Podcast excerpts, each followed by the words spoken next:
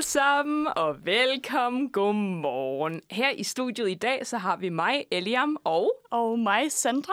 Hej! Det er din første gang på Uniradioen, Sandra. Ja, det er det da. Ja da. Okay, men jo, ser du, hvad det er, der sker i dag, hvis du ikke ved det, Sandra? Og hvis I derude ikke ved det, lytter. Så Jeg er det... meget spændt på at se, hvad der sker i dag, faktisk. Ja, ja, 100 mm-hmm. Øh, Hvad der sker, er, at vi to sender sommerradio her live ind fra studiet i dag, hvor det er, at vi blandt andet kommer til at snakke om vores podcast, Uh. som hedder Anden Afkørsel. Det er en audiodrama-podcast, som vi er ved at være færdige med øh, sådan, selve produktionsdelen af, men øh, den udkommer først her i efteråret. Men vi har nogle små sneak peeks til jer her i dag, og det bliver rigtig, rigtig hyggeligt. Øh, og Sandra, hvis Mhm. folk gerne vil sådan høre en lille bitte, bare sådan en bid af, af noget, øh, der har at gøre med anden afkørsel, er der så et eller andet, vi kunne vise dem, tænker du? Øh, ja. Mm. Men jeg ved faktisk ikke helt, hvad det skal være. Jamen, du ved ikke Måske. helt. Nej. Jo, ved du hvad? Ja, hvad? Vi har sgu lavet en temasang. Det har vi da. Det har vi da. Det har vi da. Den Skal synes jeg da lige, vi skal høre. vi? Jo, det tænker jeg, der er en fantastisk plan. Ja. Den får I her.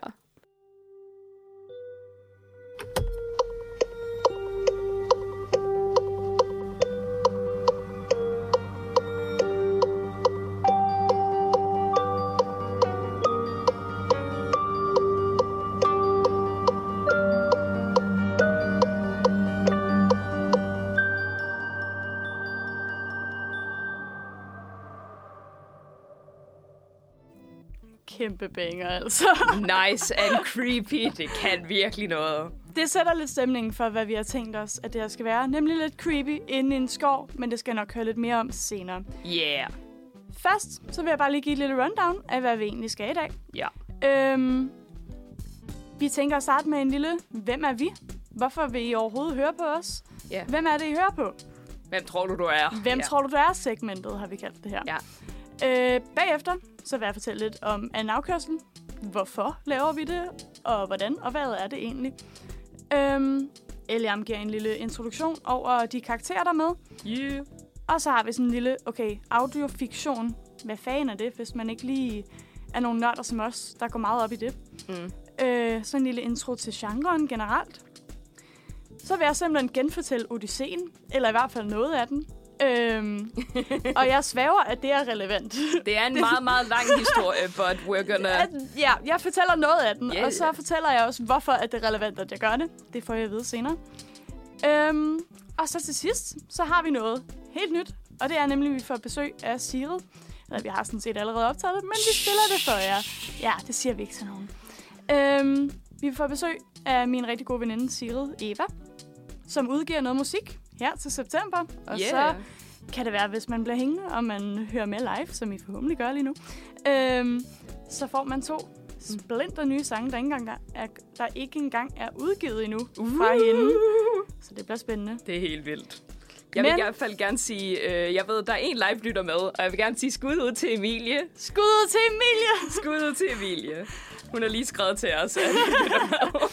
Fantastisk. Men først, lidt apropos Sigrid, hun introducerede mig til det her band på et tidspunkt for nogle år siden, og jeg har været lidt obsessed siden. Så her kommer Flesh and Bone med Sammy Ray and the Friends. Ja, den får I her.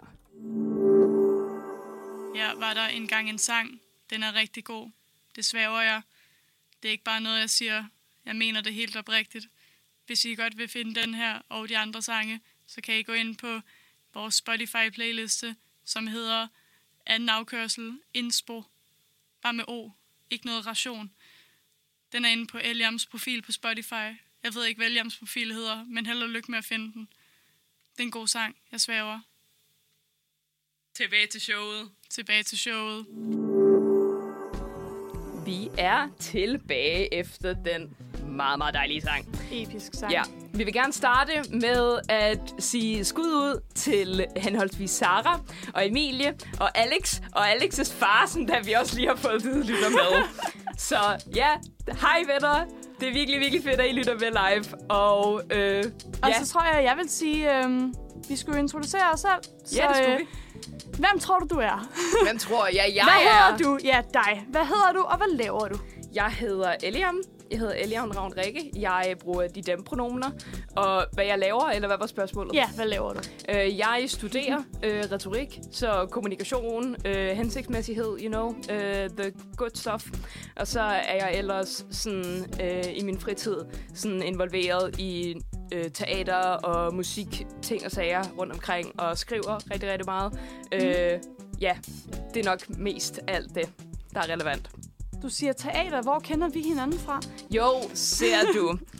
øh, vi kender jo simpelthen hinanden fra en scenekunsthøjskole, som vi begge to har gået på. Øh, ja. Yes. Så har jeg et andet spørgsmål til dig. Hvis din, dit liv havde en fortæller, som du bare kunne høre narrate dit liv, hvem skulle det så være? Åh, oh, jamen, Sandra, det er jo et mega godt spørgsmål, fordi jeg, jeg lytter. Hvis I ikke Og du er meget particular med dine stemmer. Jamen, det er lige netop det, jeg lytter. Hvis I ikke ved det, så har jeg bare sådan en ting med sådan en god stemme. Sådan en god stemme sådan rammer bare lige det rigtige sted for mig. Og det, det, det, det kan bare virkelig, virkelig noget. Men du har Øhm, ikke svaret på mit spørgsmål. Jeg ved det godt, jeg ståler. øhm, ah, det klassiske svar er jo Morgan Freeman, men jeg har ikke lyst til at sige Morgan Freeman. Jeg har også en god stemme. Ja, man har en god stemme, det er det. Ellers så skulle det være sådan noget som sådan... Okay, Neil okay. Gaiman. Jamen, det er lidt derude, jeg er. Enten det eller sådan James McAvoy. Han har også en meget, meget dejlig stemme. Men hvis det er vi... Eller David Tennant. Så kan jeg også få, Også lidt, øh, så kan jeg også få lidt skotte hen over det. Det er altid godt. Det kan jeg virkelig, virkelig godt lide. Nå. Hvis jeg skulle give dig uendelig mange timer til at snakke om et emne, hvad vil du så snakke om? Det gør jeg ikke, fordi så mange timer har vi ikke. Men Nej. hvad kunne du snakke om i flere timer? Jo, ser du. Det, jeg ville kunne snakke om i flere timer, vil nok være... Historiefortælling og historiefortællingsteknikker. På sådan en metaplan. På Så sådan du en metaplan. Om at snakke. Ja, snakke om at snakke. Ja, ja, ja, Ja. I forhold til sådan, hvordan fortæller man en historie, og hvordan det er, at forskellige bøger, jeg virkelig elsker, sådan, hvordan det er, at de rent mm. faktisk gør nogle virkelig, virkelig spændende ting med sådan hele det narrativ, sådan, at de vikler ind, og hvordan det er, de vikler det ind i, hvad det hedder, mange forskellige facetter i forhold til et plot A og et plot B, og alt muligt, og hvordan det er, at sådan, der er den her lille bitte del af den her ting, som der, der spiller ind i den der ting. Og, du, Og jeg stopper dig lige der. Ja, ja, I know, I know. Fordi case in point, I see. Ja. Det er også virkelig interessant. Det kunne vi have lavet et helt afsnit om. Det gør vi ikke. Nej, Hvis du har et yndlingsvæsen i græsk mytologi, hvad er det så?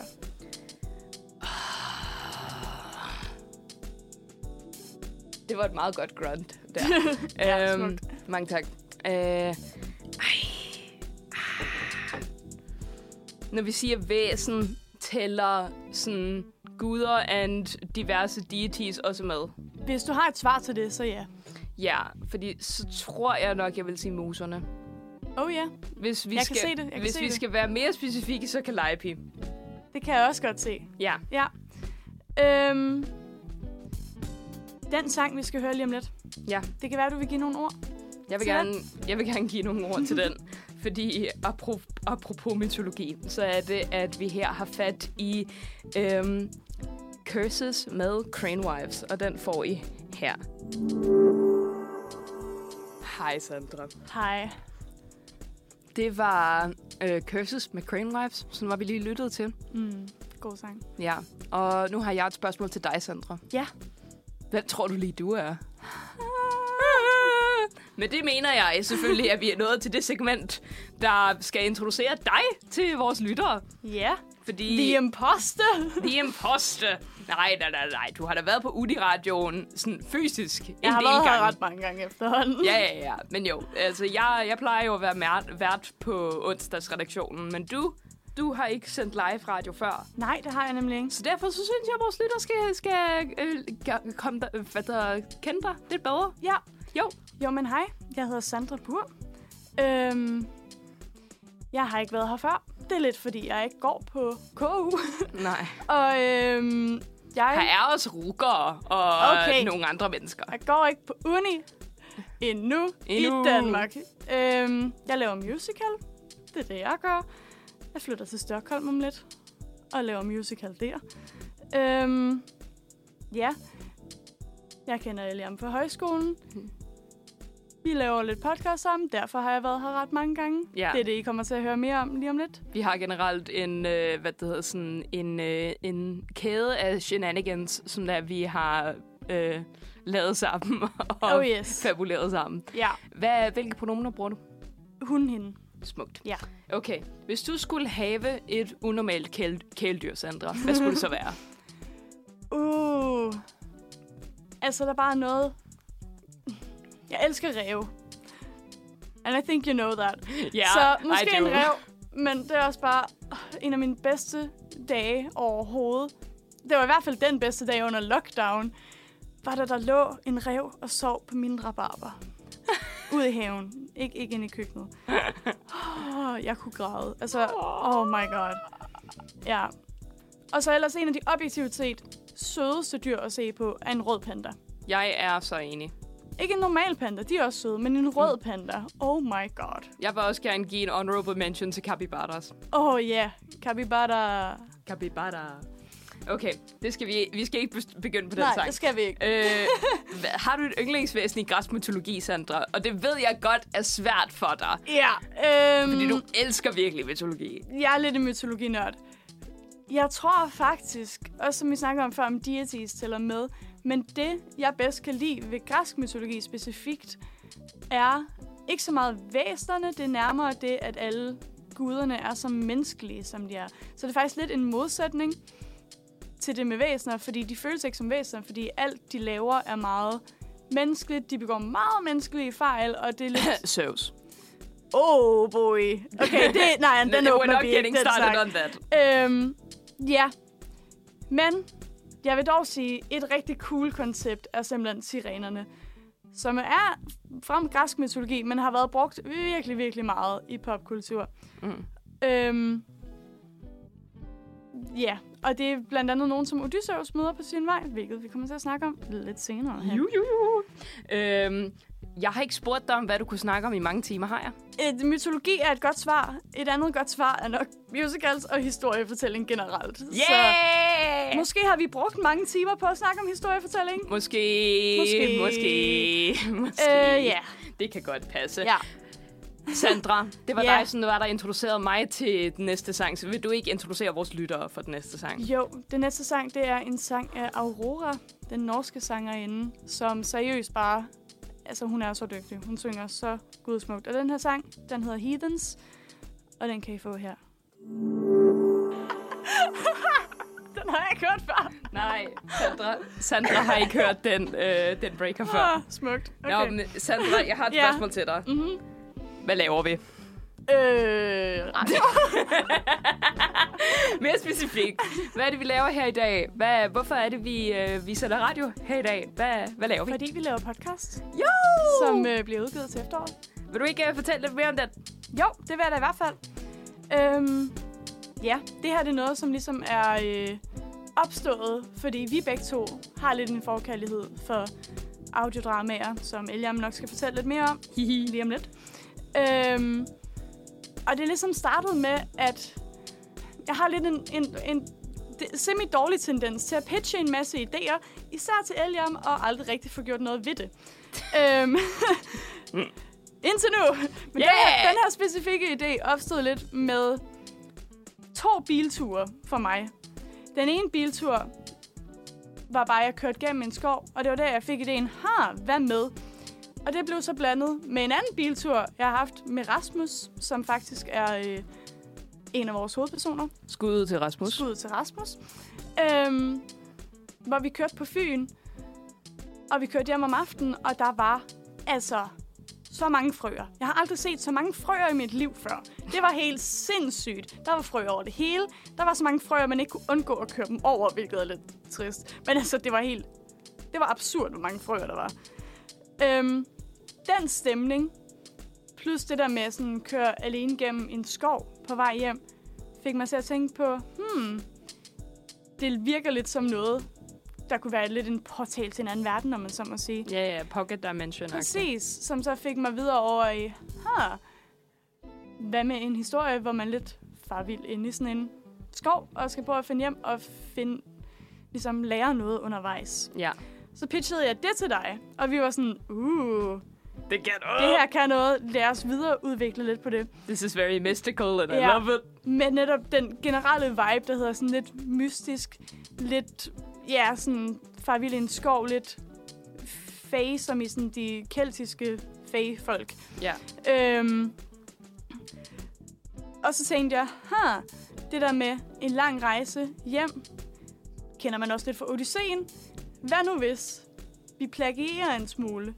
Det er det ikke. Det er ikke Det er en når det historie er over Odysseen. 2.000 år gammel. Der er copyright. Den er nærmere- blevet i public domain for længe, længe siden. Oh yes, og det er også sådan, det er mere en inspiration. Det er ikke en en til en. Nej, overhovedet. Øhm, så vi tænkt, den her generelle skov-vibe, blandet med lidt historien af Odysseen, som vi har lavet lidt om. Øhm, jeg fik Eliam on board, hvilket var øh, godt, for ellers havde jeg aldrig lavet det. Yay! Trust me. I'm happy to be involved. Og så udviklede vi ligesom historien lidt sammen. Ja. Sådan lidt ping-pong. Og da vi skulle skrive det, så fordelte vi basically bare, jeg skrev episode 1, du skrev episode 2, jeg skrev episode 3, og det var sådan Ja, lidt sådan, vi præcis. fordelte det. Ja, ja. Øhm, Hvor vi så det er bagefter ikke helt også... rigtigt. Det er ikke helt sådan, den går. Nej, Men nej, nej. vi fordelte dem cirka 50-50. Hvor mange episoder er der, Sandra? Der er 10 episoder af 10 minutter kvarter-agtigt Ja, hver hver. episode. Øhm, så det er sådan en, man godt kan øh, binge en, hvis det skulle være. Yeah! Øh, eller man kan følge med, når det bliver udgivet. Yay! Øhm, Her i efteråret ja, i efteråret. Så 2023. præcis. Ja, ja, ja, vi, we're Som holding vi har ourselves sagt et par accountable. gange. Ja, og, ja, ja, ja. og det gør vi. Øhm, og det skal vi nok. Nu har vi sagt det og alt muligt. Ja, ja. Vi har sagt det mange gange. og det her med 10 episoder af cirka 10 minutter, måske lidt mere i det her, i vores tilfælde, Mm. Er også lidt inspireret af den serie, som hedder Over the Garden Wall. Og generelt er der også bare virkelig, virkelig mange sådan, af de der sådan autumnal, sådan efterårlige vibes, som der, Ja. der er i The Garden Wall, som jeg føler, vi også har... Som vi fra starten, det er lidt bevidst faktisk, at den også skulle have den der lidt efterårsstemning. lidt fordi gysagtigt. Lidt så noget, man lytter til i november, når der ikke sker noget som helst andet Ja, ja. Ja, i ens liv i fucking november. Ja, præcis. No offense til alle, der har fødselsdag i november. Hej Sandra, er du sød at lade være med at sige det der om mig? Undskyld.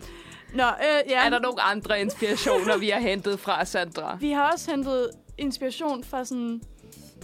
Jeg har også lidt noget med musiske billeder, som har sådan lidt en Faye-vibe. Jeg har en hel playliste på Spotify, der hedder Faye-vibes. Men Yeah. sådan lidt en... Du går ind i en skov, og lige om lidt, så kommer der sikkert et eller andet magisk væsen, og sådan forfører dig væk. Ja, Og ja. du finder aldrig hjem igen. Den stemning. Yes. Et rigtig, rigtig godt eksempel på den stemning er det band, der hedder The Amazing Devil, som laver noget meget dramatisk musik, men ret episk. Så nu får I lige en sang, som også har inspireret vores stemning til anden afkørsel. Det her det er The Horror and the Wild af The Amazing Devil. Og det her, det var The Horror and the Wild af The Amazing Devil. Kort fortalt, så handler vores øh, radiodrama om at far vild og finde hjem igen. Yeah. Yeah, cute. Very cute, very og wholesome. Eliam, det kan være, at du vil fortælle lidt om, hvem vi egentlig møder af karakterer Det vil jeg da i den her mega, historie. Det vil jeg da mega, mega gerne, fordi altså, sådan, genremæssigt, så er vi nok ude i, ja, vi er ude i audiodrama.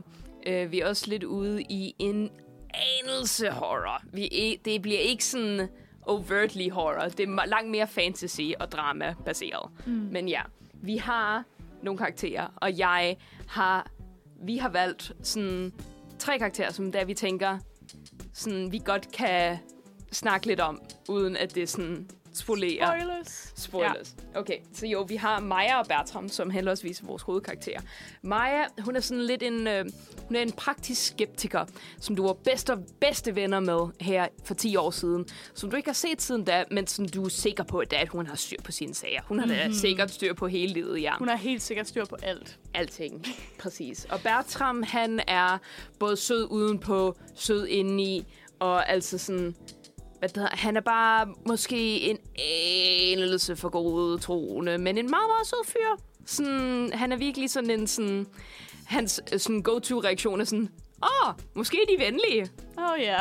Måske er de venlige. Og så er det, at vi har Saga, som jeg ikke, øh, jeg ikke har lyst til at sige alt for meget om.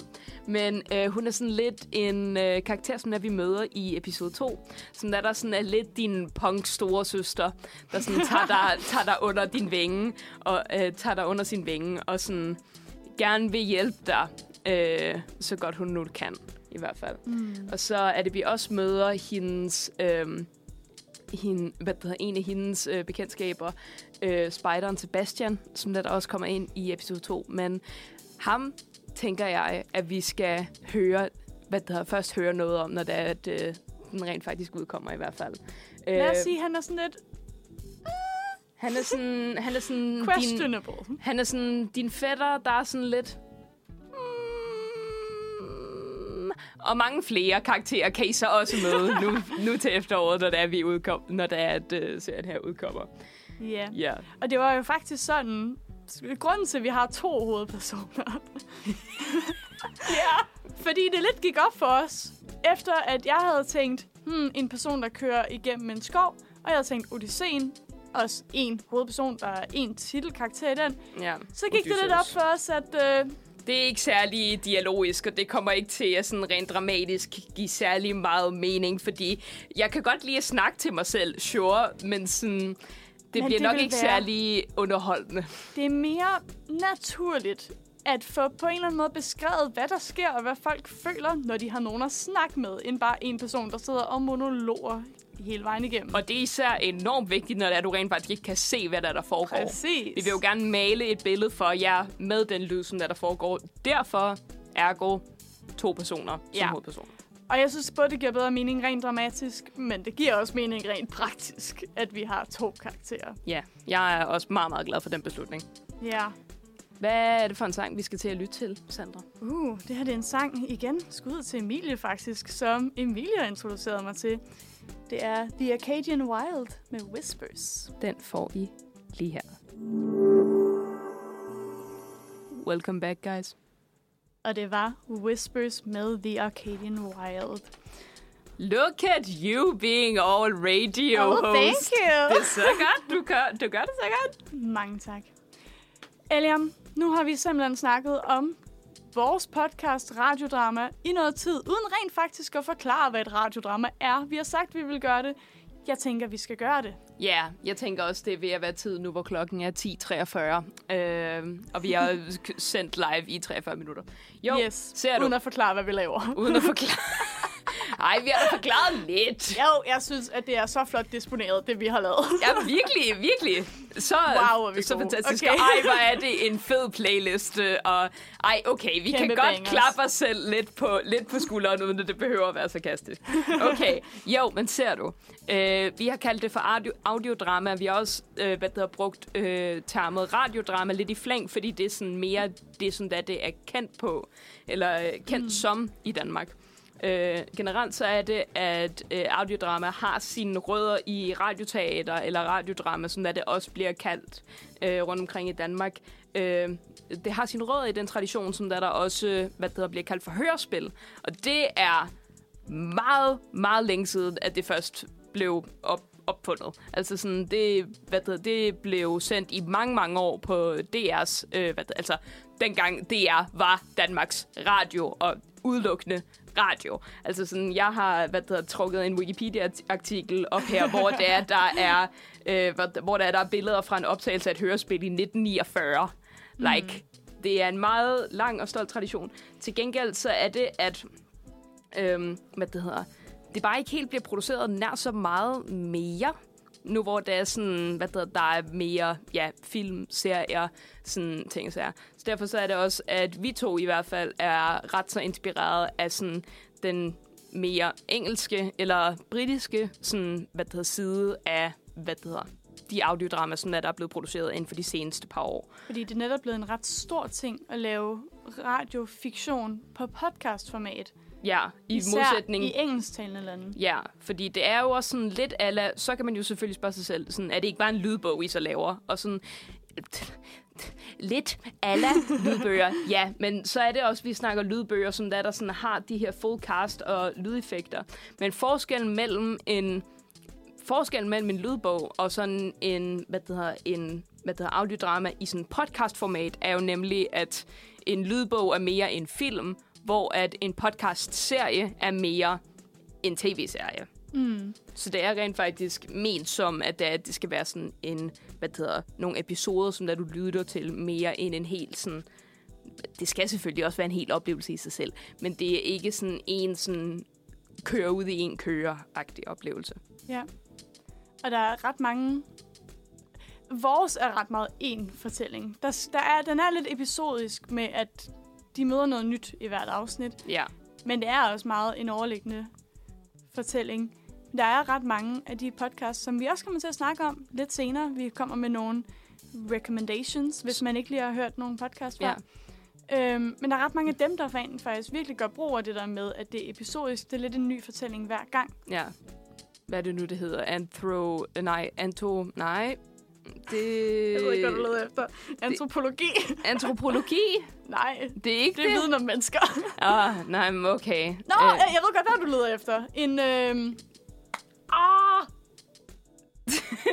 Nej, okay, vi Jeg- snakker videre. jeg, det tror, kommer jeg, tror, jeg tror altså, vi bliver nødt til at gå videre til et stykke musik, og så kan vi tænke, mens der vi hører det stykke musik. Ej, hvor er det træls. Jamen, jeg, jeg ved, anthology! Antologi. Antologi! Det er virkelig tæt på. Okay. Ja, præcis. Mange tak. Jo, ser du, Sandra, vi Ja. har nogle, hvad der, vi har en sang her nu. Og den sang er så dejlig, og jeg elsker den her kunstner. Og det var dig, som det var, der rent faktisk fik mig til at lytte til hele sangen, og ikke bare sådan starten af sangen, hvilket jeg stadigvæk skammer mig lidt over. Men i hvert fald så er det, at vi her har at gøre... Og hvorfor er det, du kun har hørt starten af sangen? Det er fordi, den har været en ting på TikTok og på Instagram øh, by proxy. Øh, ja. Og den, ja, den er meget, meget dejlig. Og hvis I ikke har sangen hørt hele sangen, så er det, at jeg meget, meget gerne vil øh, opfordre jer til at gøre det. Den hedder Eat Your Young, og det med Hosher. Den får I lige her. Og vi er tilbage. Yes. Vi er så meget tilbage. Vi er så meget tilbage, at det skulle, man skulle næsten tro, det var løgn. Jamen, det, det er virkelig blevet til sådan en dårlig vane øh, på mine redaktioner, der vi bare siger, vi er tilbage, Tilbage. vi er tilbage. Bruger man, det kan blive ved, som der står på en seddel herinde, og jeg synes, det er genialt. Ja, ja, ja. Øh, lige skud, hvad der lige sådan indblik i, hvordan at I også bare sige skud ud er blevet en dårlig vane. Lige indblik i, at øh, hvad der studiet rent faktisk sådan... Der er rent faktisk okay meget orden i studiet. Og ledningerne sidder, som det er, de skal, og det er godt. Og er vi er glade smukt. for det. Der er en par ryg på en potte. Og det har undret mig for evigt og altid, når jeg har været her. Men uh, but alas, det er sådan, det er. Hvis der er nogen på Uniradioen, som der, der ved, hvor, hvorfor der er en paryk, eller hvad den er blevet brugt til, så vil jeg også meget, meget er gerne vide radio! det. Jeg er forvirret! Jamen, der er jo videoting lige meget. Ja. Det, er, det er ikke det, vi skal snakke om nu, Sandra. Videoting, som ikke er tændt lige nu, tror jeg lige, vi skal sige. Det tror vi ikke, nej. Okay, det er ikke med vilje, hvis det er. Lad os sige det sådan i hvert fald. Nå, hvad er det, vi skal snakke om nu?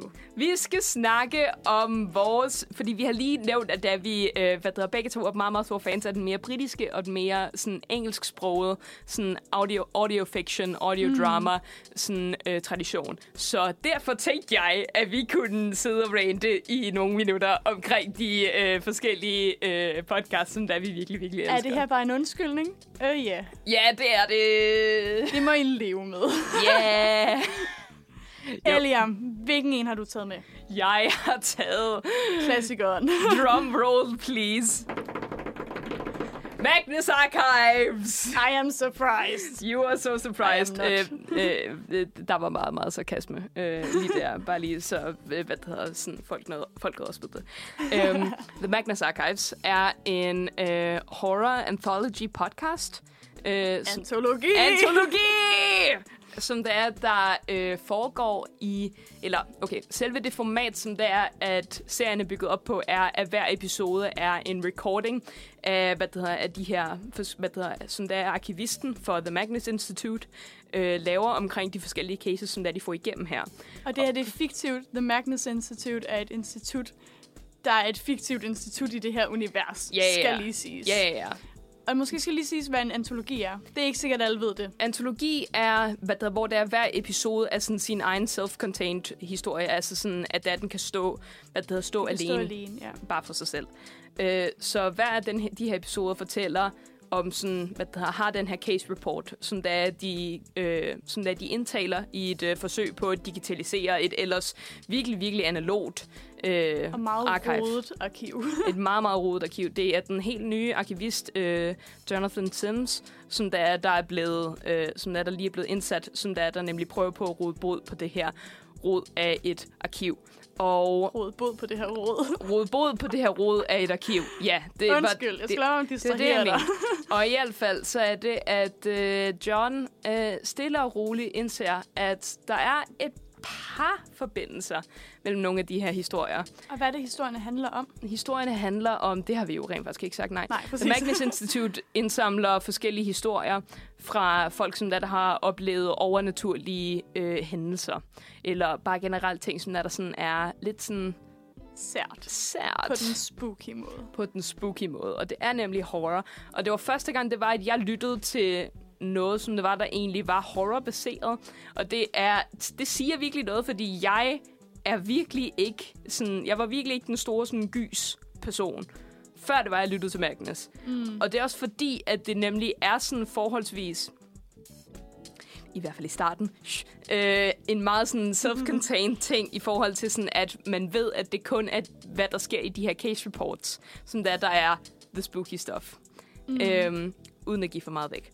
Øh, Og det er også lidt underholdende at have Jonathan Sims som fortæller, fordi han er nemlig meget skeptisk. Han er så skeptisk Så igennem alle det de hele. her rapporter er ham, der ligesom genfortæller eller oplæser det statement, der er en, der er kommet til instituttet med, hvorefter han til sidst har en notater-sektion, hvor han basically piller det hele ned og tænker, at han var nok også lidt fuld. Ah, men det her det er sikkert ikke rigtigt. Om han var på stoffer. Ja. Ja. Om det var bare Fata Morgana. La, la, la, la, la, la.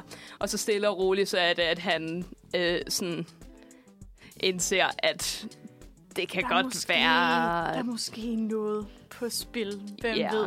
Fordi der er nemlig også et virkelig, virkelig fedt, meget, meget subtilt, men der er et virkelig, virkelig fedt soundtrack igennem det hele. Og sådan, der er sådan små, stille og rolig, sådan upcreeping, stemnings, underlægningsmusik, som der Mm. bare... sådan virkelig... Jamen, jeg er så glad for det. Der er ja. fem sæsoner. De er, alle- de er alle sammen udkommende. Man kan lytte til dem alle de steder, hvor der man finder sin podcast. Og det er skabt af Alexander J. Newell og Jonathan Sims. Som har opkaldt en af, Karakter- eller sin hovedperson efter sig selv, hvilket måske var en fejl. Han fortryder det i hvert fald, har han sagt op til flere gange. Så ja. forstår jeg godt. Øh, men jo, nu har jeg rantet i x antal minutter øh, Ja. om en podcast. Jeg føler, at du også har noget på hjerte, Sandra. Det har jeg i hvert fald. Og jeg har lyttet til Magnus Archives også. Det var dig, der introducerede Og det mig, var til den. Ja. Og den er virkelig god. Der er det må- det må 200 jeg bare episoder i øvrigt. Ja. Den er også lidt lang, men den er virkelig god. Den er Det god. kan virkelig anbefales. Øhm, jeg har taget et andet et med, som du også har hørt, fordi jeg har tvunget dig til at høre det, men det er virkelig der, er, godt. der, er en, der er et mønster her. Der er et mønster her. Ej, der er nogen, jeg har lyttet til, som du ikke har lyttet til. Ah, ja. Bright Sessions for eksempel. Nej, det er rigtigt, den har jeg ikke hørt. Den er god. Ja. Okay, fortsæt. Ja, jeg har simpelthen taget The Amelia Project med. Uh. Ja. Det er sådan lidt en anden genre. Øhm, men det er også, den starter også lidt ud som en antologiserie. Det er der flere af de her, der gør. Starter ud som en antologiserie. Men så er det, der bliver mere og mere metaplot. Og så kommer der mere og mere plot henover. Øhm, det sker langsomt med Magnus Archives. Det sker også med Amelia Project, men det er som om, at den lige pludselig... Altså, vi kører antologiserie, og så boom, og så er vi over i plot. Det er sådan meget bredt over, men det fungerer virkelig godt. Anyways, Amelia Project er øhm, ja, en antologiserie også, der handler om den her Death Faking Agency. Så et sted, et, en virksomhed, der lever af at øh, fake folks død. Og hvad hedder den her virksomhed, Sandra? Den hedder The Amelia Project. Yeah, det skulle lige tænke jeg skulle lige tænke over, jeg sådan, fuck, hvad? Trickspørgsmål. Den hedder The Amelia Project. That's why. Øhm, så alle episoderne, i hvert fald fra en start af, har ligesom, eller nej, det har de faktisk alle sammen, øh, til grund, at der er en eller anden, der er en klient, der bliver interviewet af vores interviewer, som arbejder for The Amelia Project. Og genren for det her er nemlig ikke horror. Det er mere, vi er mere over i sådan noget lidt Comedy? ja, lidt mørk humor. Lidt grotesk humor. Øhm, og ja, det er bare, det er genialt. Og det, det, jeg rigtig godt kan lide ved det her podcast, er, at der sker altid noget nyt. Det er virkelig... Man hører et par episoder, så tænker man, de ender med at løbe tør for idéer. Det er de nødt til at gøre, fordi de kan ikke blive ved. Men så bliver de ved, og det er imponerende. Og de bliver ved med at lidt at bryde det format, de har stillet op, og det er bare virkelig fedt og ret anderledes fra andet, jeg har hørt. Øhm, så ja, undervejs så møder man ham intervieweren, som man også får mere og mere baggrundshistorie på. Han er sådan lidt en underlig figur, Ja. og som lidt et, lidt et mysterie, hvem han egentlig er, og hvem mange af de andre, der arbejder for The Amelia Project er.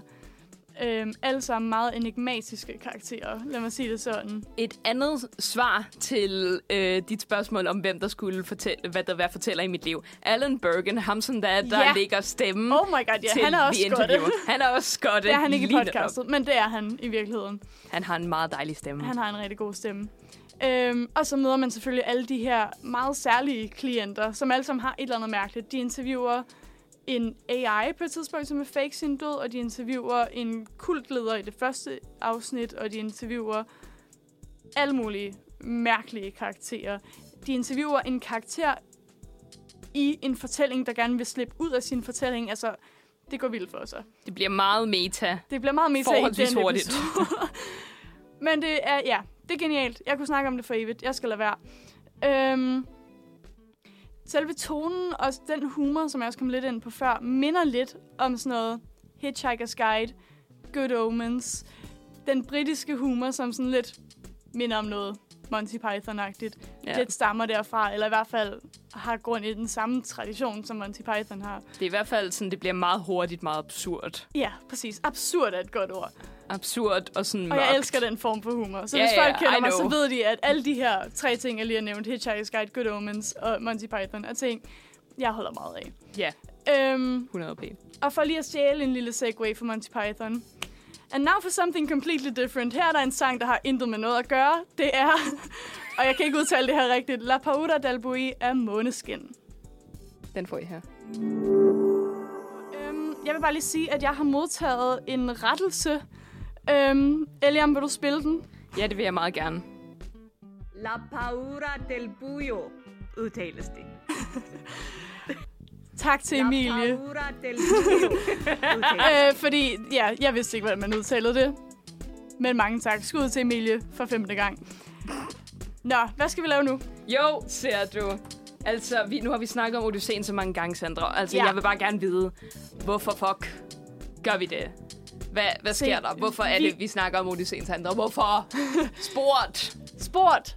Sport er simpelthen fordi, at vi har baseret vores audiodrama på Odysseen. Ah! Men øhm, så kan det være, der sidder nogen og tænker, ja, men den kender jeg ikke, fordi Old er fandme for lang tid siden, eller jeg hørte ikke efter, eller vi havde om i stedet for. Og så fortæller jeg, at jeg er her for at hjælpe jer. Fordi Sandra har så stort et mind palace af bare mytologiske historier. Så nu vil jeg fortælle hele Odysseen. På, øh, hvad der ligner... Jeg har mit handy cheat sheet, fordi Ja. der er simpelthen for mange ting, og jeg kan ikke huske rækkefølgen Ja, på ja, ja. Hvad, hvad, hvad prøver vi at gøre det her på 5-10 minutter? Hvad? Ja, øhm, Noget. fem minutter, så er vi ambitiøse, det kommer ikke til at ske. Men lad os prøve det. Vi prøver. Okay, Hvad skal der ske? se. Odysseen, selve bogen, starter faktisk ikke. Det er ikke kun Odysseus rejse, den omhandler. Vi starter ud med at møde Odysseus, når han er på Kalypsos ø. Ja. Calypso er øh, en gudinde, som er forvist til en ø, hvor hun skal bo. Og hun er lidt øh, cursed til, at der er ikke nogen, der kan komme og blive og elske hende. Det er lidt synd for hende. Ja. Odysseus har været der i syv år, men han kan heller ikke blive, og han kan heller ikke elske hende, fordi han har en kone tilbage i Ithaka, som er den øh, ø, han kommer fra, og der, hvor han er konge. Så han vil rigtig gerne hjem. Og efter syv år, så siger Zeus, okay, smut med dig. Så han går, og så kommer han ikke så langt, før at øh, hans båd bliver sunket. Sunket? Hedder det sunket? Det tror jeg, det gør. Jo. At synke i dertid er Poseidon havguden. Øhm, der kommer en god forklaring til, hvorfor Poseidon føler for at gøre det lidt senere. Odysseus får et magisk tørklæde, der gør, at han ikke drukner. Yay! Lovely. Og så svømmer han til en ø. Og så møder han en konge på den her ø. Og så fortæller han hele sin historie til ham her kongen. Meanwhile, tilbage på Ithaka, hvor øh, Odysseus kommer fra. Han havde en kone, som jeg nævnte lige før. Hun hedder Penelope. Måske hedder det Penelope på dansk. Det er jeg ikke helt sikker på. Vi kalder hende bare Penelope, det lyder bedre. Yeah.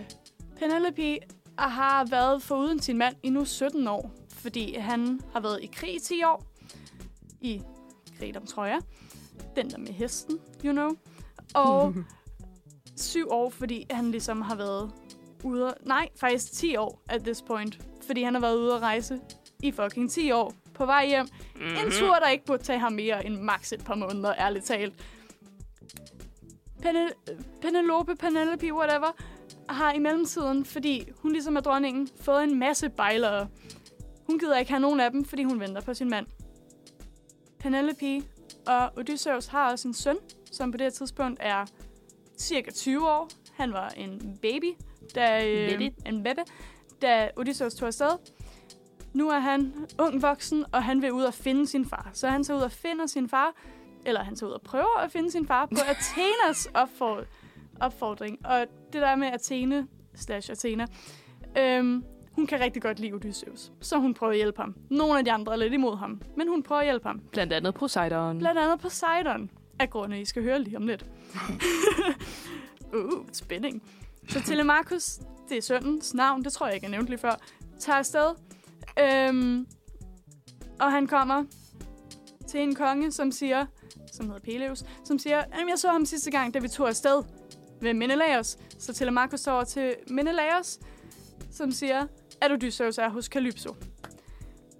Nu går vi tilbage til Odysseus del af den her historie. Der er virkelig mange jump cuts Der er i... virkelig mange jump cuts, men det er så sådan her, den er i selve I know, I know. epet, bogen, whatever. Øhm, yes.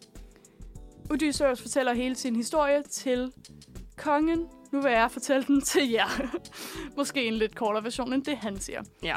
Så, han tog afsted fra krigen, efter han havde været der i 10 år, og endelig havde de, endelig for grækerne, uheldigt for trojanerne, havde de besejret Troja med den der hest der. De tager afsted, og næsten med det samme, så dukker han op hos, på en ø, hvor der bor nogle folk, der hedder lotusfolket. Det gør de, fordi de spiser lotusblomster, hvilket får dem til at glemme alting, alt hvad de havde planer om at lave, alt hvad der findes, bortset fra lige at blive her og spise nogle lotusblomster med gutterne. Så det er sådan drugs. Det er basically bare drugs. Odysseus mænd er dumme. Det her det er et gennemgående tema. øh, og de spiser nogle af de her lotusblomster og glemmer alt om at skal med. Så Odysseus er nødt til at slæbe dem tilbage til bogen. Bogen. Jeg mente ikke bogen. Jeg mente. Båden. Båden. Dernæst så dukker de op et andet sted, hvor der bor en kyklop. Polyphemus sidder han. De ved ikke lige, at kyklopen er her. De ser en grotte. De tænker, øh, nice, det er da et fedt sted at slå lejr. De går ind i grotten. Kyklopen kommer hjem. Kyklopen spærrer vejen. De kan ikke komme ud. Kyklopen vil gerne spise dem. De tænker, nej tak. Øhm, så de formår at gemme sig indtil dagen efter, hvor Odysseus får en plan, fordi de er nødt til at slippe afsted. Og de kan ikke bare slippe ud, hvis kyklopen ved, hvor de er, kan man sige. Så Odysseus øh, drikker Polyphemus virkelig fuld. Øh, godt gået, han er ret stor, han er en kyklop. Hvorefter han blænder Polyphemus, han har kun et øje, fordi igen, han er en kyklop. Han blænder ham med en kæmpe, skarp øh, stav, basically. Stikker øjet ud på ham. Hvorefter han introducerer sig selv som ingen. Øhm, hvilket fører til, at de efter nogle shenanigans med nogle får, øh, kan flygte. Og Polyphemus sidder tilbage og er sådan, ah, ingen har blændet mig. Og alle de andre kykloper er sådan, haha, god joke. Og Polyphemus er sådan, nej. Øhm, Odysseus tager afsted med sine mænd. På vej ud, så øhm, tænker han, vel og mærket en af de kloge af de græske helte, tænker, ved du hvad, jeg kan ikke øh, bare sådan ikke få credit for det, jeg lige har gjort. Mit navn er Odysseus, det skal du lige vide, jeg bor på Ithaka. Det er rigtig dumt. Ja, Det er faktisk virkelig dumt. fordi så ved han jo, hvor han bor. Det er jo dumt. Plus, øhm, så kan Polyphemus sige, far og hans far er Poseidon. Neat. Oh. Øh, vil du ikke lige fuck ting op for ham? Så det var derfor, at Poseidon forliste Odysseus båd. Tidligere, som så er senere i historien teknisk set. Oh my god, this is complicated. Skal vi, skal vi have en pause nu, eller vil du gerne lige... Mm, giv mig lige et par stykker mere. Ved du Ja. hvad? Vi er der næsten. Okay. Det er lidt løgn. Men hvis jeg skipper let og elegant hen over noget af det, så er vi der næsten. Okay. De tager videre. De havner hos en konge, som hedder... Eller nej, det er øen, der hedder Aulea. De får en sæk med vind af den her konge, af Shadu. Og han siger til dem, okay, der er sådan en lille hul, som vil sørge for at blæse jer let og elegant til Ithaka. I skal bare lade være med at åbne den, okay? Odysseus siger det videre til sin mænd. De er næsten fremme ved Ithaka, da mændene tænker, øh, fandme nej, der er sikkert guld i den her. Hvorfor skal vi lytte på ham? Han skal da ikke bare have alt guldet selv. Så de åbner vindsækken, og de bliver blæst hele vejen tilbage. Uh, for people keeping track at home, det er vores uh, Odysseus' mænd er dumme counter nummer 3, Øh. 2. Jeg tror faktisk kun, vi er oppe på to lige nu. Vi er kun op på 2. Ding, ding. Den fortsætter, Ja. tro mig. I know. De havner bagefter et sted, hvor der bor nogen, som hedder Lastrigonerne. Det her det er kannibaler. De spiser ret mange af Odysseus mænd. Resten smutter igen. Fair nok. Derefter så havner de hos Kirke. Og Kirke, hun er en troldkvinde. Og øhm, Hun bliver også kaldt for Cersei. hun bliver i, kaldt øh, for Cersei på engelsk, ja. Ja. Øhm, hun forvandler simpelthen alle Odysseus mænd til svin. Fordi de er dumme. Fordi de er dumme. Ding, ding, Hvilket, ding. fair nok, det er de også. Og de, imod, de tager imod hendes øh, elixir og sådan noget. Så de er også lidt dumme. Jeg synes godt, vi kan tælle det som nummer tre. Odysseus derimod er ikke så let at narre. Og han bliver nemlig ikke forvandlet. Og han får faktisk kirke til at forvandle alle mændene tilbage til mænd igen. Yay! Hvorefter de lige bliver der et år. Spørg mig ikke hvorfor. Det gør de. Glemmer tiden, I guess. Det her er en meget, meget lang bog. Det hænder. Uh, vi skulle op på 10 år jo. Når de endelig kommer i tanke om, at de faktisk skal videre, så siger Kirke, okay, men jeg tror, det I skal, er, at I skal finde Tiresias. Tiresias er en seer, øhm, som er med i mange myter. Og så siger Odysseus, det er genialt, problemet er, at han er død. Og så siger Kirke, "Jamen, så kan I bare finde ham nede i underverdenen. Og Odysseus er sådan, okay, det gør vi da. Så de tager til underverdenen. De møder Tiresias, de møder også en masse af øh, Odysseus gamle krigsbuddies. Tiresias siger til dem, I kan sagtens komme hjem, og I vil faktisk komme hjem rimelig fejlfrit, bortset lige fra, at I lige skal igennem sirenerne og skylder og Charybdis. Øhm, hvis bare I ikke spiser Helios, som er solgudens køer. Odysseus er sådan, great. Mændene var sådan, hvad sagde du? Okay, never mind. øh, I feel a fourth one coming on. You do, og det er rigtigt. Så de tager videre. De kommer forbi sirenerne. Det er dem, der, der synger så smukt, at øh, man har lyst til at køre ind i klipperne. Men Odysseus siger til Kører, mænd, som man famously gør på en båd. Som man famously gør på en båd. så Odysseus bliver bundet til masten, og resten af hans crew får voks i ørerne, hvilket vil sige, at de får sejlet forbi sirenerne. Skyller og Charybdis er sådan nogle monstre. Dem kommer de også forbi. Jeg gider ikke gå i dybden med det her, ellers bliver det alt for langt. Der er nogen, der dør i løbet af Der er nogen, der Skylla. dør. Ja. Skyller spiser øh, af håndfuld. Han, en, hånd, en god håndfuld af hans mænd. Uheldigvis, I guess. ja. Derefter så havner de på den her ø, hvor de strander i en måned. Den hedder... Tri... Oh, fuck. Den hedder Trin... Trinakia? Trinakia. Noget, der minder om det i hvert fald. Ja. Don't judge me. Øhm, de havner her i en måned. Mændene ser nogle køer. Den her er også kendt som Solens Ø. Og mændene ser nogle køer, og de tænker, de der, de ser ret gode ud at spise. Ding, Ding, ding, ding, ding, ding. ding. Så det var fire dinger. Ja. Basically alt går galt. De spiser de der kører. Det skulle de ikke have gjort. Alt går galt. Resten af båden forliser igen, og resten af mændene dør. Odysseus havner hos Calypso, og som var der, hvor vi startede. Der er han i syv år. han tager til den der konge, hvor han har fortalt alt det her. Kongen er sådan et, oh boy, vil du ikke bare have et skib, sådan, så du kan komme tilbage til Ithaka? Og Odysseus sådan, jo tak. Så han kommer tilbage til Ithaka. Og meget, meget kort fortalt tilbage til Ithaka. Der er problemer igen. Bejlerne er der stadig. Odysseus og Telemachus, hans søn, som Har, også har du taget. sagt, hvad bejlerne, hvem bejlerne er?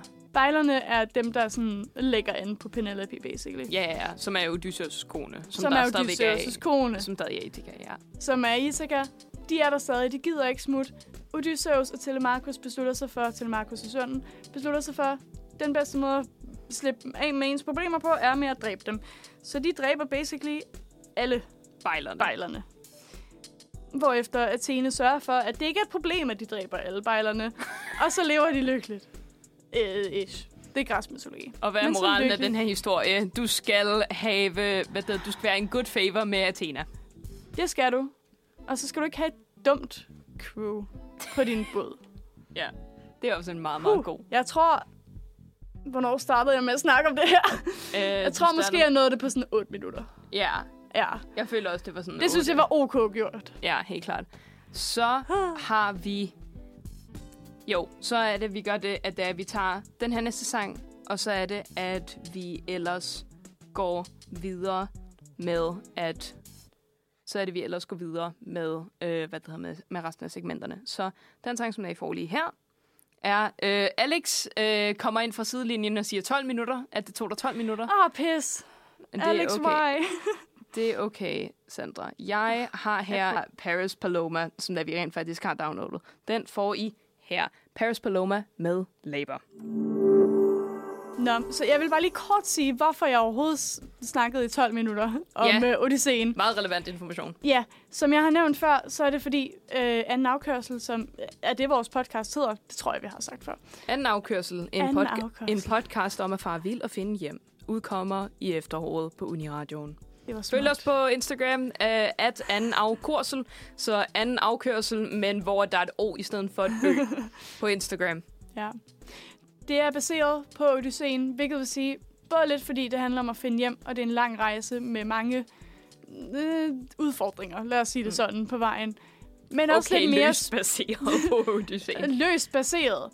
Men også mere specifikt, som i, vi har nogle karakterer, der er inspireret af karakterer fra Odysseen, for eksempel Calypso, øhm, Som er vi, Saga, er, som vi kalder for Saga. Og så Ja. har vi, øh, hvad det hedder, og lidt anderledes. og så har vi selvfølgelig, en kyklop, eller retter, vi har en bartender, som der, der bliver enøjet. Men det, det skal vi Men ikke... det får I at høre senere. Og der er mange andre. Lotusfolket, der er andre ting, Kirke. som jeg ikke vil sige, fordi øh, så spoiler vi. Ja. Men ja, der er lidt af hver. Det var derfor, jeg tænkte, at det var relevant. Det er lige præcis det, det bliver. Så har vi jo rent faktisk også øh, nogle ting og sager, som der vi kan øh, snakke om, som... Øjeblik, jeg skal lige... Øh, øh, Jeg tænker, at vi snakker lidt om, øh, hvordan det har været at optage. Det synes jeg er en mega, mega god idé, Sandra. Ja. Ja, fordi vi har helt klart haft nogle funny moments her i Åh, Gud. studiet. det sker ikke. Tro mig, det har været øhm, en udfordring at holde tidsplanen nogle gange. Meget i starten. Jeg føler, vi er blevet rigtig, rigtig gode. Vi, hold, vi holdte, øh, hvad det hedder, vores forhåbentlig næst sidste recording session her i går. Jeg yeah. krydser fingre. Det er Øh. vores næste sidste. Knock on wood. Knock on wood. Øhm, hvad det hedder. Og der var vi rent faktisk virkelig, virkelig gode til at holde vores tidsplan, synes jeg virkelig. Ja. Og Man skal bare lige tage into account, at, øhm, at der bliver noget goofing around. Ja, ja, ja, fordi altså sådan, hele det selskab, som der, vi havde herinde i går, er også bare sådan, vi, vi er generelt alle sammen meget kaotiske mennesker, Oh, ja. og sådan, vi, tager, vi er teatermennesker alle sammen også, så vi tager altid et joke så langt, ja. at det bliver endnu mere sjovt. Måske ikke er det så sjovt for andre mennesker at høre på. Ja. Men Men Det øh, har du nogle highlights, som du synes har været noget af det fedeste ved at optage herinde? Vi har lavet rigtig mange parodi-versioner af sangen, blandt andet, øh, øh, hvad det hedder, Der er en, der stammede fra en ret en replik, jeg havde skrevet, formuleret mærkeligt. Ja, ja, hvor øhm, du havde skrevet ja. derud derfra, som jeg rent faktisk tror, vi ikke kommer til, at vi kommer nok Det kommer I ikke til at høre, fordi jeg er ret sikker på, at vi ændrede det. ja, fordi det netop var mærkeligt at sige. Men i hvert fald derud derfra, så er der, vi lavede, lavede det til øh, Chicago øh, introsangen, derud derfra. og så var det, vi også lavede en barbershop-version, der var sådan, derud derfra, derud derfra, derud derfra. Så jeg blev mobbet af faktisk det, der skete. Ja, jeg føler til gengæld også, jeg føler, der er okay mange mennesker, der, i sådan, vi er jo begge to skrevet diverse episoder. Jeg føler, Ja. ja. vi begge to er blevet mobbet. Især i føler forhold til, at der er nogle af de replikker, som der, vi har skrevet, som vi ikke har ment på nogen måde særlig lummert. Men så kom Rasmus. Men så kom Rasmus, vores kære Rasmus, som, oh. som spiller den anden hovedkarakter, Bertram, og var sådan, det der er lidt lummert, det her føles som en porno, hvad er det, I laver? Ja. Så er det en porno, er blevet ytret ret mange gange i det Har her du rum. skrevet porno? Ja. I det tonefald. Øhm, og det Vi har kan- jeg altså ikke. Øh, selvom ja. der måske er nogle af vores skuespillere, der, Der mener noget andet. der mener noget andet, og som øh, har kun addet til, at, øh, til en lidt lummer har stemning. kun gjort det værre. Ja. Nå. Øhm, Vi skal simpelthen Kiara, til jeg kan rigtig godt lide dig. Øh, det vil jeg meget gerne lide. Men du er, du er en del af problemet. du er en del af problemet. Du er problemet. Undskyld, jeg mener det ikke. Vi skal noget andet nu, fordi nu er klokken ved at være halv. Og det, vi har planlagt her klokken halv, det er simpelthen, at øh, vi havde en gæst i studiet for et par dage siden. Ja. Øhm, fordi hun er i New York lige nu, så derfor kunne hun ikke være her lige nu. Øh, episk. Lidt, lidt, lidt ønske, det var mig. Me too. Det er simpelthen... Øhm, har ikke så meget med resten af det, vi har lavet at gøre. Bortset fra talentfulde venner, vi har. completely different. Præcis. Nogle andre talentfulde venner, det er Sigrid Eva, som udgiver noget musik her til september, som vi simpelthen øh, har fået lov til at interviewe. Og spille to af hendes uudgivede sange, Det er så vildt. og det får I lov til at høre nu. Det er lige præcis det, I gør. Så den får I lige her. Hej og velkommen til Fortiden. Velkommen til det andet studie. Vi har både skiftet tid og lokation. Det er helt, helt vildt. Øh, vi sidder her i studie 2 øh, sammen med Sigrid. Vil du sige hej? Hej, Hej Sigrid. Velkommen til. Vil du, øh, vil du præsentere dig selv? det vil jeg gerne. Øh, Jeg hedder Sigrid, og jeg er sanger, sangskriver og pianist. Mm. Ja. Og jeg er her i dag for at snakke lidt om noget musik, jeg skal til at udgive. Yeah! Woo! Ja, man. Øh, øh, vi har nogle spørgsmål til dig, øh, som vi bare tænker at øh, komme igennem. Og så ellers så er det, at øh, du har taget nogle sange med, som vi skal høre. Det har jeg. lille øh, smashprøve på EP'en. hihi.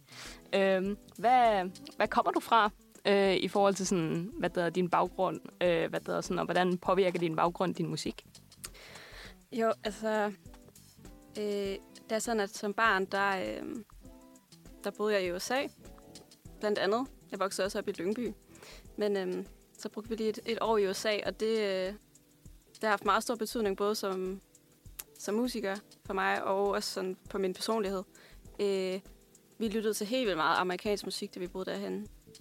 Øh, på, på roadtrips, og vi kørte rundt, og det er jo et kæmpe land, så man kan bare køre meget lange afstande. Øh, og det, øh, det formede virkelig min musiksmag. Og det, Hvad for øh, noget musik? Jamen, det var sådan noget, øh, ja, sådan noget amerikaner og country egentlig. Ah, ja. Rigtig meget Bob Dylan, øh, Johnny Cash og Bruce Springsteen. Mm. Øh, alt muligt Hank Williams og sådan rigtig altså gammel Mm, amerikansk Sådan musik. amerikansk. Ja, amerikansk. rigtig Ja, ja, amerikansk, 100 p. præcis. Ja.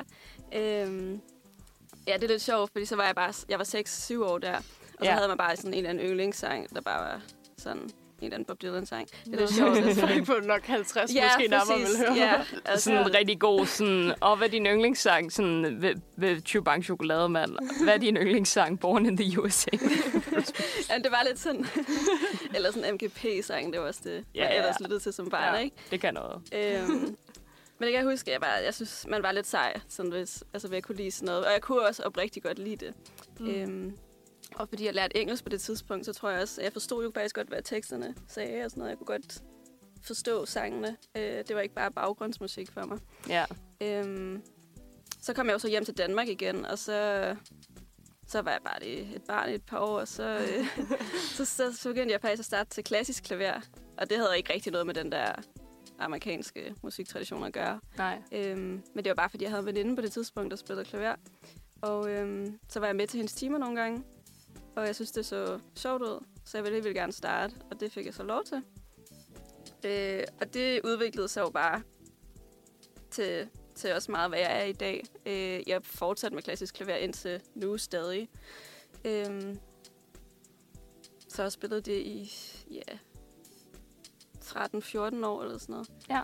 Øhm, men så var det jo så sådan, at, øh, at det gjorde jeg også, da jeg var barn, fordi at jeg, jeg man gør jo bare ting. Man, man starter til noget, og så fortsætter man, og man tænker ikke lige over, hvorfor man gør det. Man synes bare lige udenbart, det er sjovt sådan i øjeblikket. Ikke? Ja, helt klart. Øh, da jeg så senere blev voksen, og ligesom skulle overveje, hvad jeg ville med musikken, så, så var den jo meget oplagt at tage videre, fordi den havde jeg jo gjort i lang tid. Mm. Men jeg havde jo stadig den her kæmpe kærlighed til noget andet musik. Øh, ikke bare amerikansk musik, men også rytmisk musik i, i almindelighed. Ja. Øhm, og det var jo også meget det, jeg lyttede til. Øh, jeg følte, jeg elskede at skrive tekster, og jeg elskede at lytte til tekster. Også lidt, fordi jeg havde vokset op med de her meget singer-songwriting-musikere, øh, som skrev deres egne tekster. Øh, og det kunne jeg ikke rigtig få til at passe ind i det der klassiske klaver. Mm-hmm. Øh, samtidig med, at jeg havde jo brugt mange år på det, så jeg kunne heller ikke lige smide det væk, synes jeg. Mm. Øhm, så jeg endte med at, faktisk at, at søge ind på konservatoriet, og så tage videre med klassisk klaver.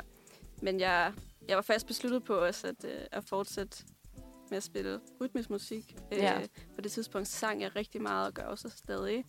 Øh, jeg var helt vildt glad for at synge.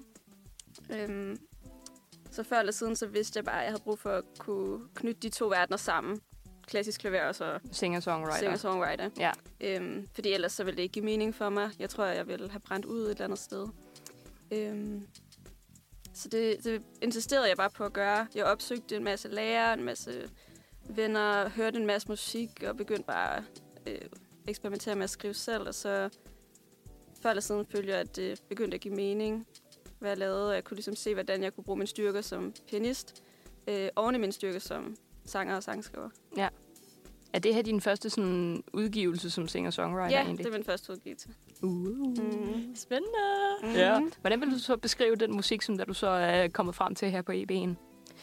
Jamen, den er jo øhm, først og fremmest meget lyrisk øh, og historiefortællende. Øh, jeg går meget højt op i lyrikken. Øh, at det skal være nærværende, og man kan mærke mig i det.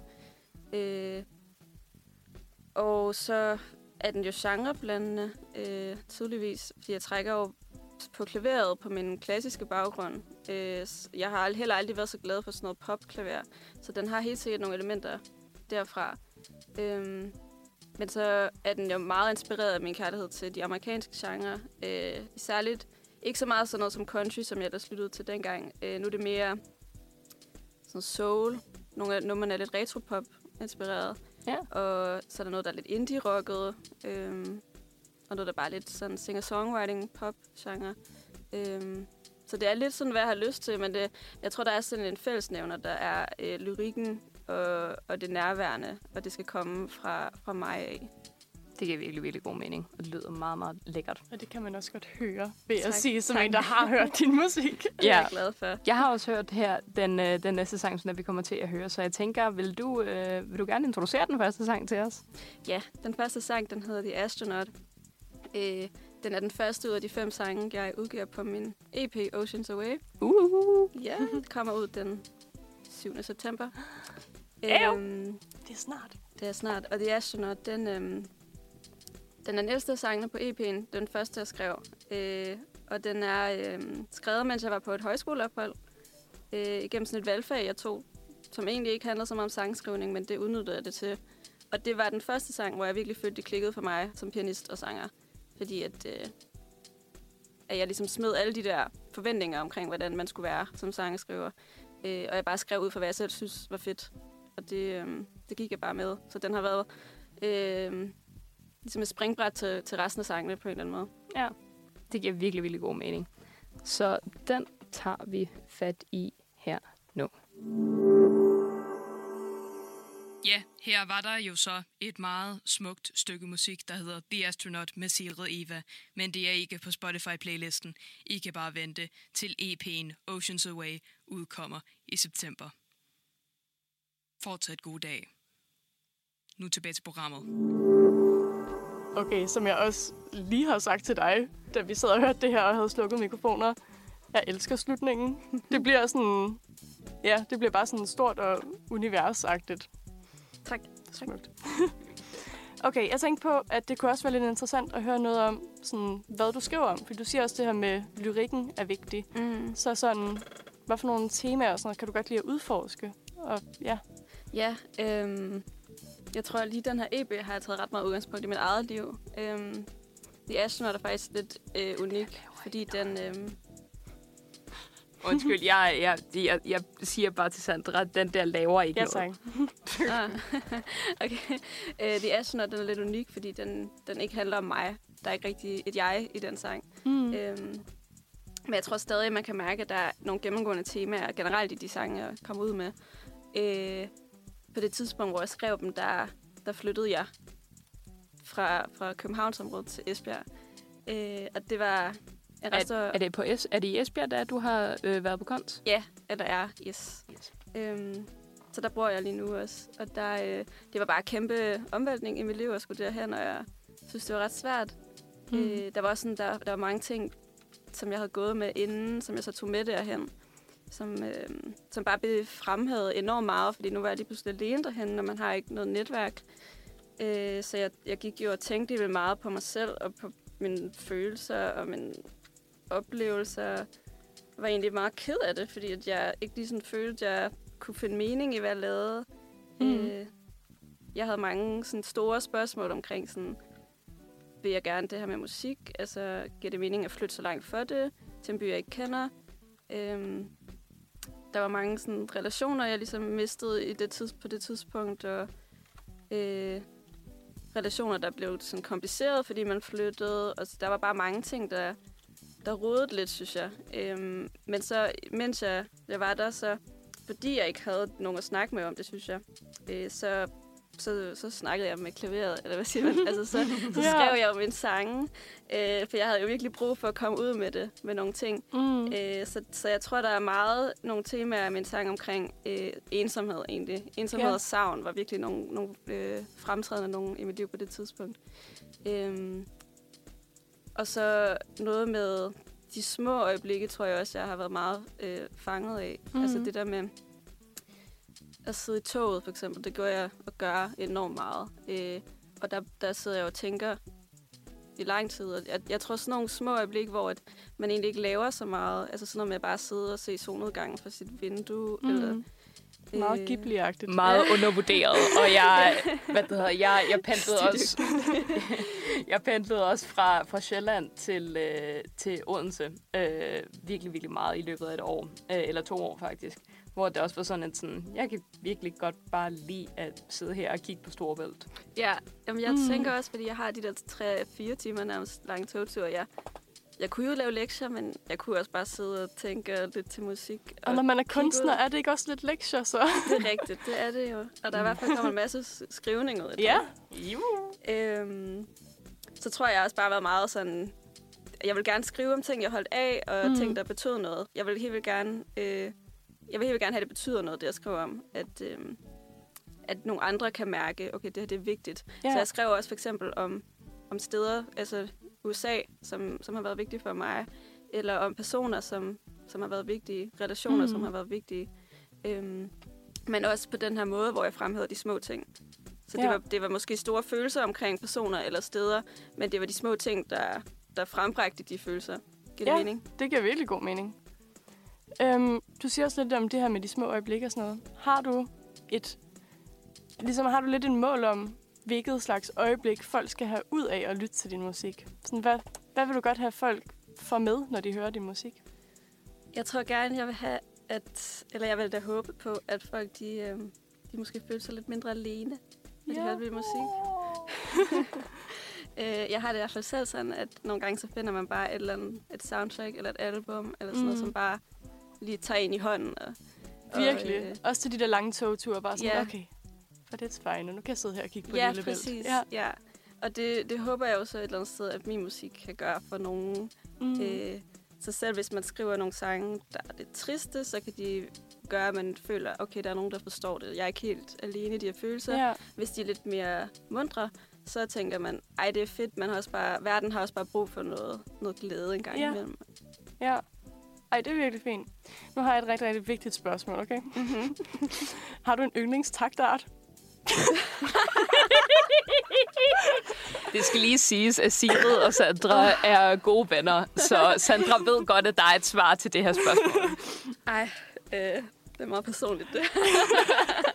Øhm, altså, det er vist ikke nogen hemmelighed, at jeg rigtig godt kan lide uh, 6 8. del. Ej, Det jeg er er også- overrasket.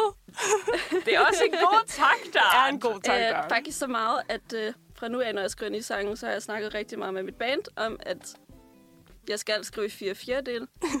det må ikke engang være 3 fjerdedel, fordi det minder lidt for meget om 6 8. del, og vi skal være meget tydelige øh, i at... Med at have at lidt det variation. Ja, der skal være noget Mhm. variation. Øhm, ja, så det er, det er lidt et ømt punkt, vil jeg sige. Ja. Okay, har du, øhm, har du nogle yndlingsøjeblikke fra studiet? Øh, ja, altså jeg synes, øh, da vi først indspillede EP'en, øh, vi lavede sådan en, vi har været et par gange i studiet, sådan forskellige omgange, mm. øh, og jeg har arbejdet meget sådan alene med min producer Morten til sidst, hvor det bare har været meget ham, især med vokal og klaverdubbing. Men i starten, der var vi hele bandet bare en uge i øh, Mortens hus derhjemme.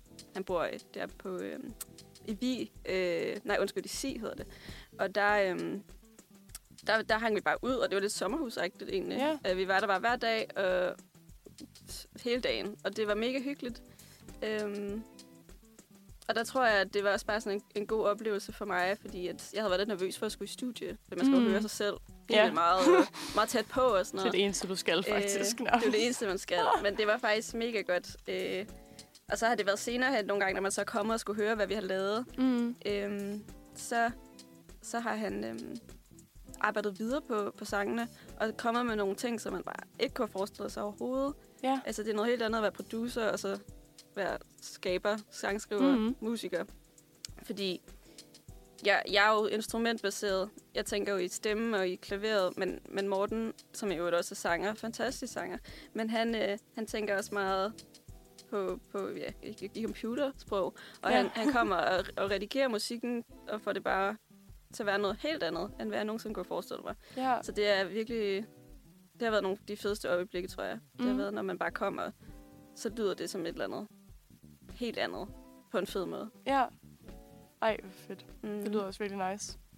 Har du nogle, øh, sådan et par pros og et par cons med det der med at rent faktisk udgive musikken? Øh, ja, øh, der er selvfølgelig øh, flest pros. Øh, Ja. jeg synes, det er vildt Men. fedt. Sådan, øh, lad os starte med dem. Jeg synes, det er vildt fedt at, øh, at, øh, at udgive. Altså, jeg, Mm. mm. jeg synes, at alle øh, kunstnere skal komme ud med, hvad de laver. Fordi at, at kunst på en eller anden måde, og musik især, er jo ligesom sådan et, øh, et forhold mellem nogen. Altså, hvis, Ja. man kun, hvis ingen hører det, så, så, så er der et eller andet, det rammer ikke. Altså, det lander ikke nogen steder. Mm. Så, og det er der jo meget musik, der, der ikke gør. Der er så meget musik, der er u- udgivet. Og det, øhm, det synes jeg er ærgerligt. Øhm, fordi det er så spændende at høre, hvad folk har at sige, og, og hvad de laver. Øhm, og der er en masse socialt i det. Altså, Ja. man har nogle masse, en masse øvning med, med et godt band og gode mennesker. Mm. Øhm, og det er kreativt. Det er en kunstnerisk proces, jeg synes er enormt spændende. Ja. Øhm, jeg kan godt lide at være i den. Øh, nogle cons, det er måske, at man, øh, man er meget fokuseret på sig selv Ja. i den periode, øh, hvor man udgiver. Altså, man skal promovere sig selv enormt meget, og det synes jeg er lidt svært. Mm. Øh, især sådan noget social mediepres, Ja. øh, hvor det kan man ikke rigtig komme udenom Mm. i disse tider. Øhm, I hvert fald ikke på det punkt, jeg er på. Ja. Øh, men det kan godt være lidt svært. Øh, og det der, den der tvivl omkring, sådan kan folk overhovedet lide, hvad man laver. Øh, fordi man bruger jo enormt meget tid på noget. Øh, Mm. Og så, så kan man godt blive lidt usikker nogle gange. Ja, sådan der, at man skulle lige pludselig skulle udvide din egen boble. Måske Ja. til at få omverdenen ind i den også. Ja, og sådan lidt helt klart. Ah, Og der er også det med, at man, man, man har jo skrevet nogle meget personlige sange. Det vil Mm. mm. enhver sangskriver jo sige.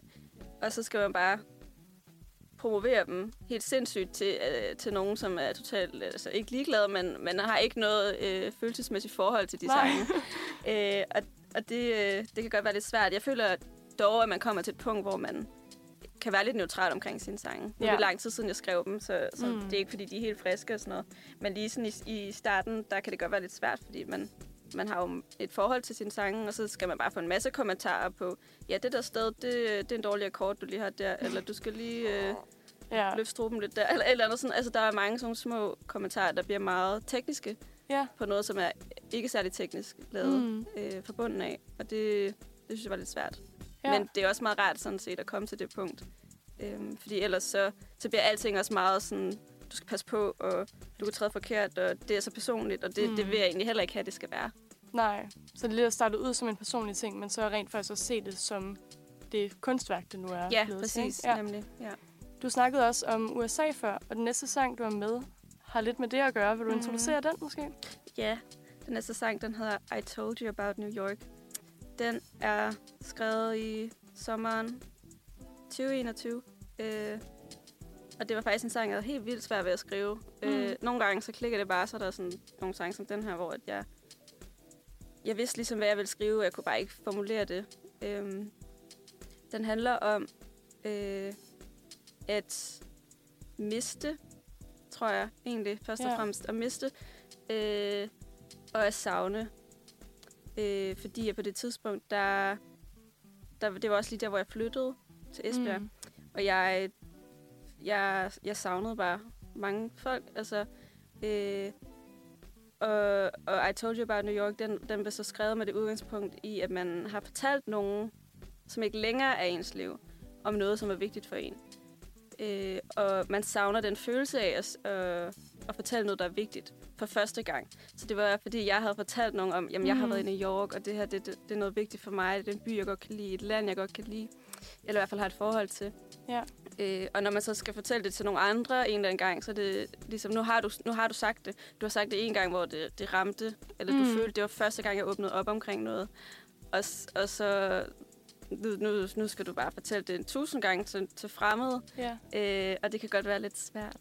Mm. ja. Øh, den sang er endt med at blive meget øh, munter, faktisk. Og så kan man jo tænke, okay. Øh, I lyden i hvert fald. Ja, Og det, øh, det har jeg det egentlig også okay med, Ja. fordi at den, den har udviklet sig lidt øh, fra, det kan godt være, at jeg var meget ked af det, da jeg skrev den, men den, øh, men der er den hylder jo også sådan New York, som jeg og- kan lide, at den ja. ja. noget nostalgi og sådan. Altså, jeg synes egentlig, at den, den er landet ret fint. Ja. Mm. Jeg synes, vi skal høre den så. Ja. Det synes Ja. jeg også, vi skal.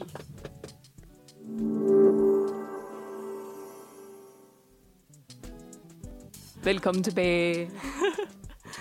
Sil, tusind, tusind tak for at komme forbi her i dag. Selvfølgelig. Øhm, bare lige for, at folk kan huske det igen, vil du så give kunstnavn, hvad dit album hedder, og hvornår det kommer. Sådan, ja. Så alle er helt sikre på det. Mit kunstnernavn og mit rigtige navn, det er Mm. mm. Sigrid Eva. Så I kan finde mig på Spotify til september. Sigrid Eva.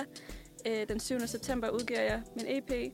Jeg udgiver min uh, første single, The Astronaut, en lille smule tidligere. Mm-hmm. Så hold øje med det. Øhm, den 7. september holder jeg også release-koncert på Rust i København. Ja. Og I skal komme. Det skal I. Det bliver rigtig godt. Ja, vi skal så. Mm. Og EP'en, hvad var det EP'en hed? EP'en, den hedder Oceans Away. Yes. Nice. Nice. Nogle Og andre så- koncerter, man kan, man kan finde dig på. Øh, der er nogle øh, i skemaet. Jeg kan ikke lige snakke om dem endnu. Uh, Jeg er sådan officielt okay. booket, men øh, der Okay. kommer Hvor kan helt folk- sikkert nogle. Hvor kan folk ellers finde dig rundt omkring på internettet? kan man Øh, holde sig opdateret på, ja. hvor de der koncerter er et sted? Helt klart. Jeg har en Facebook-side, øh, så har jeg en Instagram. Den er nok den, jeg er mest aktiv på. Mm. Øh, den hedder lige nu Sigrid Eva B. Og øh, så har jeg en TikTok. Der kan Oh. følge mig. øh, der, er ikke så, der er ikke så mange koncertinformationer der, men hvis Mm. man vil høre mig spille noget klaver og synge nogle sange, så kan man finde mig. Og hvem vil ikke det, ærligt talt? og hedder du Sigrid Eva på alt? Ja, Ja, Sigrid Eva. Yes. på Insta. Og den vil jeg gerne ændre, men det må man lige se. Det finder vi ud af. Ja. Tusind tak for at komme i dag. Og så øh, vender vi tilbage til studiet og øh, nutiden, selvom det her teknisk set er nutiden for os lige nu, men nutiden for os i fremtiden. Det der var den smukkeste segue, jeg nogensinde har hørt. Tusind, tusind tak. Velkommen tilbage til nutid. Ja! Yeah! Hej. Hej, venner. Velkommen Klokken er tilbage. simpelthen blevet 12, så nu afrunder vi lige, og så får jeg en sang med på vejen. Det er lige præcis det, vi gør. Så tusind tak for i dag. I, we have been your humble hosts. Jeg har været Eliam, og, Og jeg har været Sandra. og Det er vi, jeg sådan set stadig. det, det er jeg glad for, at du alligevel er. Og vi har været her i forbindelse med, at vi har en podcast. Sådan der, der er en audiodrama podcast, sådan der, der bliver udgivet her i efteråret. Det er anden afkørsel, en løsbes... Hvad det hedder sådan en... Øh, hvad det hedder sådan... Anden afkørsel, en audiodrama om at far vild og finde hjem. En fantasy, drama, lidt horror, øh, hvad det hedder, sådan mm. audiodrama, radioteater, ting som det er, at I kan få fornøjelsen af at høre her i efteråret. Og så, øh, hvad er status? Hvad laver vi? Øh, hvad det hedder, hvornår kan man, øh, hvad det hedder, sådan, hvor kan man, øh, ja, hvor kan man finde ud af ting, altså sager om Altså, hvis man vil følge lidt med, så kan man jo finde os på Instagram. os? Jo, Vi hedder anden afkursel øh, med O i stedet for Ø, ja, fordi, ja, dansk. ja. Øhm, der opdaterer vi lidt undervejs, hvad vi går og laver. Hvis man vil se lidt behind the scenes, og hvis man vil have opdateringer på, hvornår vi laver ting, så kan man følge med der. ja, vi Det har anden afkursel. Ja, anden afkursel, så det vil sige A-N-D-E-N A-F-K-O-R-S-E-L. Du gør det så godt. Jeg var, jeg var meget, meget pædagogisk lige der. Og Ja. jeg skulle også sådan virkelig tænke mig om, Ja. for jeg ikke sagde noget Jeg var forkert. sådan lidt glad for, at det ikke var mig, der kastede mod i den der. Ja, ja, ja. Øh, vi bliver Ja, der ud- kan man følge os. Og øhm, hvor er vi henne lige nu? Vi er øh, lige før vores aller sidste recording session. I morgen. I morgen skal vi i studiet for forhåbentlig sidste gang. Ja. Øh, hvad hedder, så skal vi ellers bare i gang med post-production. Og, Så har vi faktisk optaget alt. Så skal vi bare klippe i det, ja. Ja, post-production og lave Bare. lydeffekter og alt det andet, Alt det, der gør det så filmisk, uden at, være, uden at man kan se det. uden at man kan se det. Men det Ja. bliver rigtig, rigtig godt, og det, jeg er så glad for at lave øh, både radio og podcast med dig, Sandra. Åh, Så det-. Det bliver så dejligt. Og ja, som sagt, I kan følge med på Instagram. Vi har allerede lavet en episode af sådan Mød Castle. Uh, and we're gonna make more. Ja. Uh, selvfølgelig kommer der også til at være sådan nogle mennesker, som der vi ikke kommer til at møde før, da vi rent faktisk udgiver, fordi det vil være lidt spoiler. Mm. Så vi, I kan se meget, meget frem til det. Ellers så må I have en mega god dag. Hvad har vi Ha' til en- folket? Dejlig, dejlig dag. Og ved du hvad, en rigtig god måde at lige starte eftermiddagdelen af sin dag på, er med en kæmpe banger, som der er for få, der kender. Så det får I her. Det er From Fire med Perta. 嗯。